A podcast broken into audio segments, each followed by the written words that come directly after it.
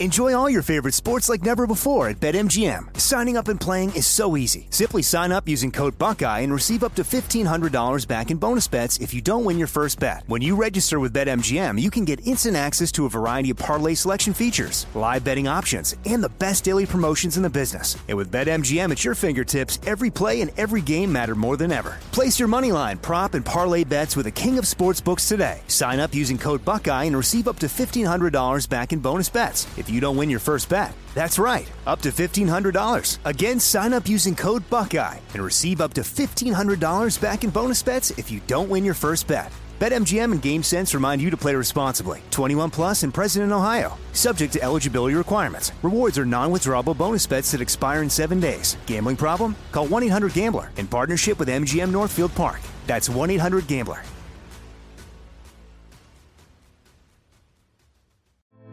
Hey, girlfriends, it's me, Carol Fisher, back with another season of the global number one podcast, The Girlfriends.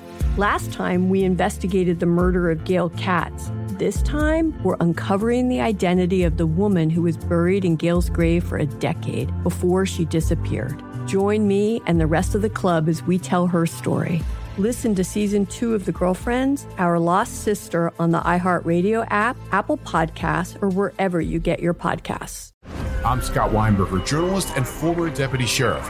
In my new podcast series, Cold Blooded, I'm embedded in the cold case investigation into the death of firefighter Billy Halpern. Experience this investigation in a truly unique way, untangling secrets that may reveal the answers to not only one case, but almost a dozen.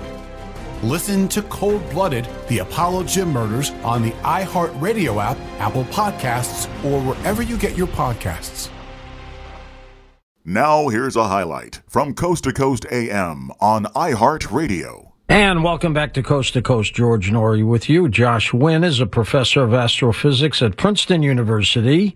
His research group explores the properties of planets around other stars and tries to understand how planets form and evolve and make progress on the age old question of whether there are planets capable of supporting life out there. His latest book is called The Little Book of Exoplanets. Josh, it's a great book, by the way. Welcome to the program. Thank you very much. And I've been looking forward to this conversation. These exoplanets, how many have been discovered so far? Well, uh, NASA maintains the closest thing we have to an official list of exoplanets. And I, I checked just before the program, and the official number is 5,502. That's amazing. It is, yes. It's one of the most rapidly advancing fields of astrophysics. Considering 30 years ago, we didn't know of uh, any of them, right? That's right. Yes, it's a new field. It's very much technology driven. And it was only in the mid 1990s when technology advanced to the point that we could start discovering planets around distant stars, well outside the solar system. What percent would you guess that a star, wherever it may be, would support planets? Yeah, that's a good question. So uh, there are too many stars for us to search them all. Right? There's maybe 100 billion stars in the Milky Way. So what we do is we search the nearest, brightest stars. Those are the ones where uh, it's it's easiest to find planets, and we do a kind of a census. And based on what we've seen so far, it seems likely that at least for sun-like stars, most or all of them have some kind of planets. To be a little more specific, if you pick a random sun-like star, there's at least a 30% chance that it has one of the types of planets that we can detect today. And we can't detect all kinds of planets. Some planets are much harder to find than others. Planets that are very small are, are difficult for us to find. Planets that are in very wide orbits are difficult for us to find. So there's like a one in three chance that it will have a detectable kind of planet, and that leaves plenty of room for the others that probably have the types of planets we're only just beginning to be able to detect. And Josh, of those planets that might be out there, what percent do you think might be Earth-like? Well, it kind of depends on what you mean by Earth-like. Um, the one thing you need to know about exoplanet science is that we can only learn a very limited amount of information about each planet. So, if we have a planet in the solar system like Mars, I can show you beautiful images of the surface of Mars, and you can see mountains and valleys, and you can look for water at the ice caps and, and so forth. For exoplanets, they're so hard to detect that we have none of that kind of detailed information. Most of the time, all we know is the size of the planet, the overall size, the mass, and we know how far away it is from the star that it's orbiting. We know how fast it's moving in its orbit, and we, and we might be able to measure the shape of its orbit. That's about it. So when you say Earth like planet, many of your listeners are, are, probably thinking about a planet that has continents and mm-hmm. oceans, maybe breathable air, that sort of thing. Right. We have no way at the moment of knowing whether those things are true for any exoplanet. But if we if we just ask, okay, well, what about planets that are the same size as the Earth and that orbit a star like the sun and are about the right distance from the star to have the same surface temperature as the Earth? That's that's kind of a working definition of, of Earth-like based on things that we can measure today. And the answer is that they're they're probably not we, we actually struggle to detect such planets. That's kind of right on the limit of our technology right now to detect uh, planets as small as the Earth. Right. Um, but it seems to be that maybe 10, 20% of sun like stars have such a planet. Josh, how does a planet even form? That's a great question. And that is one of the big questions that motivates this field. Um, planets and, and stars, they didn't just pop into existence with the Big Bang. Uh, they had to form the universe, the early universe, was just a kind of formless sea of atoms. And somehow or another, some process must have created the sun and the planets and other stars and their planets. And the current theory is that this happens uh, mainly due to gravity. When we look around the galaxy, we see lots of clouds of material mostly hydrogen gas, but all kinds of other stuff is, is mixed in there too. Mm-hmm. And every now and then, one of those gigantic clouds of, of gas starts contracting under its own gravity. Gravity, as you know, is a, an attractive force. Everything attracts everything else with the force of gravity. And it's universal, right? And it's universal, yeah, as far as we can see.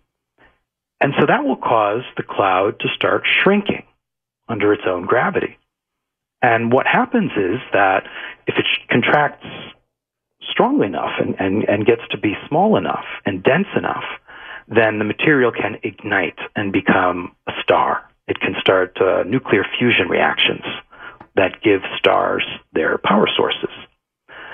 But it doesn't just all collapse into, into a, a point like a star. Instead, what happens is the material ends up swirling around this newborn star like a like a vortex, uh, and that spinning pattern of material, that that disk of material that surrounds a young star, that is supposed to be where the planets formed.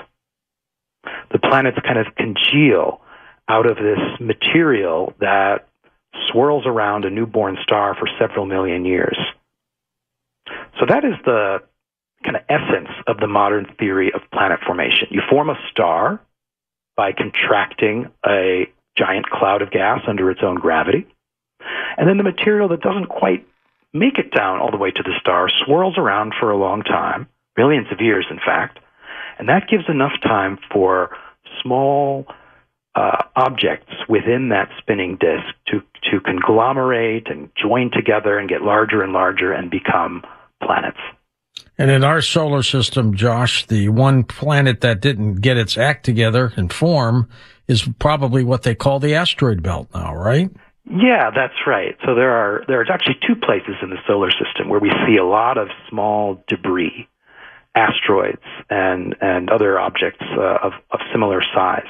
One of them is between Mars and Jupiter. That's the the asteroid belt that you just referred to probably what happened there is we're looking at the material that would have come together under its own gravity to become a planet, but Jupiter is right next door. And Jupiter is a very massive planet. And that means that its gravity stirs up the material in the asteroid belt and probably prevented it from forming uh, a full fledged planet. Uh, the other region that's like that is out beyond Neptune. There's another zone where we find lots of small rocky and icy bodies, uh-huh. and that's called the Kuiper Belt. That's right. Could, and could, probably could... what happened there is that that material might have become a planet eventually too, but everything happens so slowly out there. The further you are from the sun, the weaker the sun's gravity, and the slower all of the motions are out there. Mm-hmm. And so they're just, they couldn't get it together quickly enough to form a planet. Enjoy all your favorite sports like never before at BetMGM. Signing up and playing is so easy. Simply sign up using code Buckeye and receive up to $1,500 back in bonus bets if you don't win your first bet. When you register with BetMGM, you can get instant access to a variety of parlay selection features, live betting options, and the best daily promotions in the business. And with BetMGM at your fingertips, every play and every game matter more than ever. Place your moneyline, prop, and parlay bets with the king of sportsbooks today. Sign up using code Buckeye and receive up to $1,500 back in bonus bets. If you don't win your first bet. That's right, up to $1,500. Again, sign up using code Buckeye and receive up to $1,500 back in bonus bets if you don't win your first bet. BetMGM and GameSense remind you to play responsibly. 21 plus and present in Ohio. Subject to eligibility requirements. Rewards are non-withdrawable bonus bets that expire in seven days. Gambling problem? Call 1-800-GAMBLER in partnership with MGM Northfield Park. That's 1-800-GAMBLER.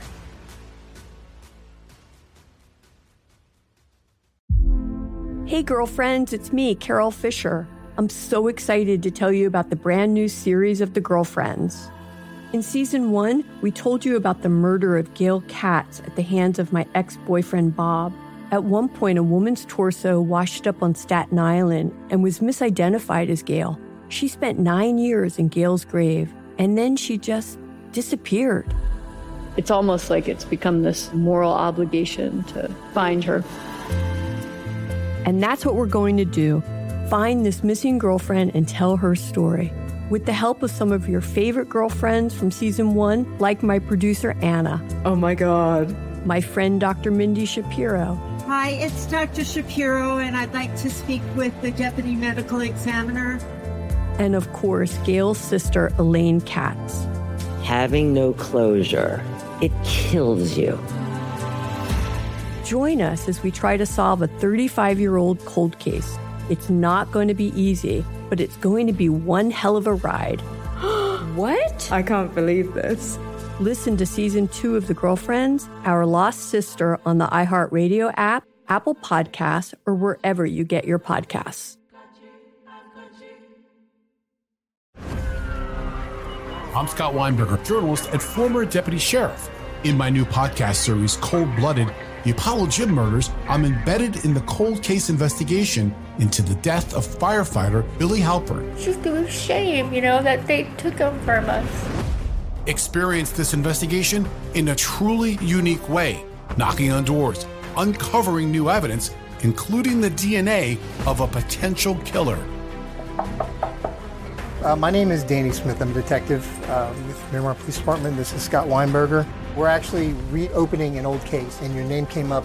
Untangling secrets that may reveal the answers to not only one murder, but almost a dozen. I thought they were going to kill me, so I kept my mouth shut and I didn't say anything. All these years, I didn't say anything. Listen to Cold Blooded, the Apollo Gym Murders on the iHeartRadio app, Apple Podcasts, or wherever you get your podcasts.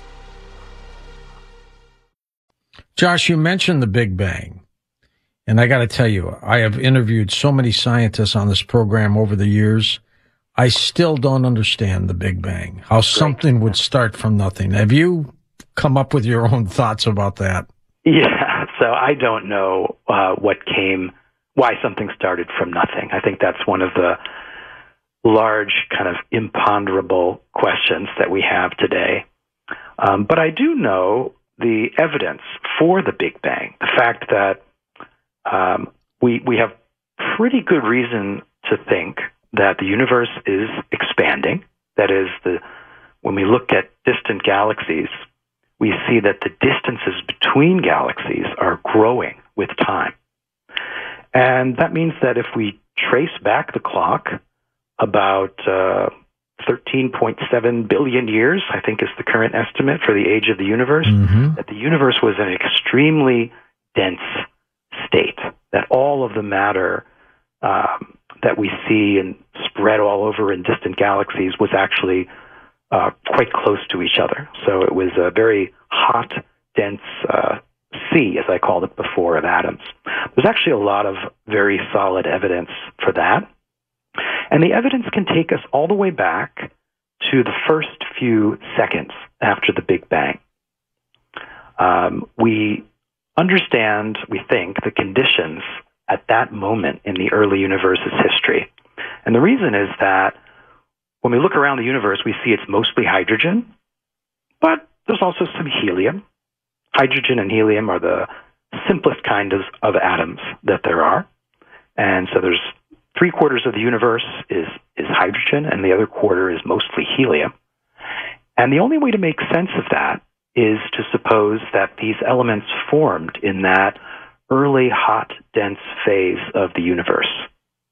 And if you calculate, well, what would be the elements that formed from a hot, expanding fireball with the conditions that we think existed in, in the early universe, you get the right answer. You get that, well, there should be about three quarters hydrogen and most of the rest is helium with a little bit of lithium and, and so forth. So the evidence can take us back to the first few seconds. But then if you ask me, well, what about beforehand? That's, That's where we have to go off of the path of the evidence and, and start speculation. Listen to more Coast to Coast AM every weeknight at 1 a.m. Eastern and go to coasttocoastam.com for more. Hey, girlfriends, it's me, Carol Fisher, back with another season of the global number one podcast, The Girlfriends. Last time, we investigated the murder of Gail Katz. This time, we're uncovering the identity of the woman who was buried in Gail's grave for a decade before she disappeared. Join me and the rest of the club as we tell her story. Listen to season two of The Girlfriends, Our Lost Sister on the iHeartRadio app, Apple Podcasts, or wherever you get your podcasts. I'm Scott Weinberger, journalist and former deputy sheriff. In my new podcast series, Cold Blooded, I'm embedded in the cold case investigation into the death of firefighter Billy Halpern. Experience this investigation in a truly unique way, untangling secrets that may reveal the answers to not only one case, but almost a dozen. Listen to Cold Blooded, the Apollo Gym Murders on the iHeartRadio app, Apple Podcasts, or wherever you get your podcasts. It's like the police knew who he was before they got here. From iHeart Podcasts. The medical school dean at USC was leading a secret double life. He's breathing right now? Yes, he's absolutely breathing. I'm a doctor, actually. A story about money, power, and corruption. When people fall in line, they fall in line. Looking back, I realized, oh, everyone knew. I'm Paul Pringle, an investigative reporter for the LA Times. Listen to Fallen Angels, a story of California corruption on the iHeartRadio app, Apple Podcast, or wherever you get your podcasts.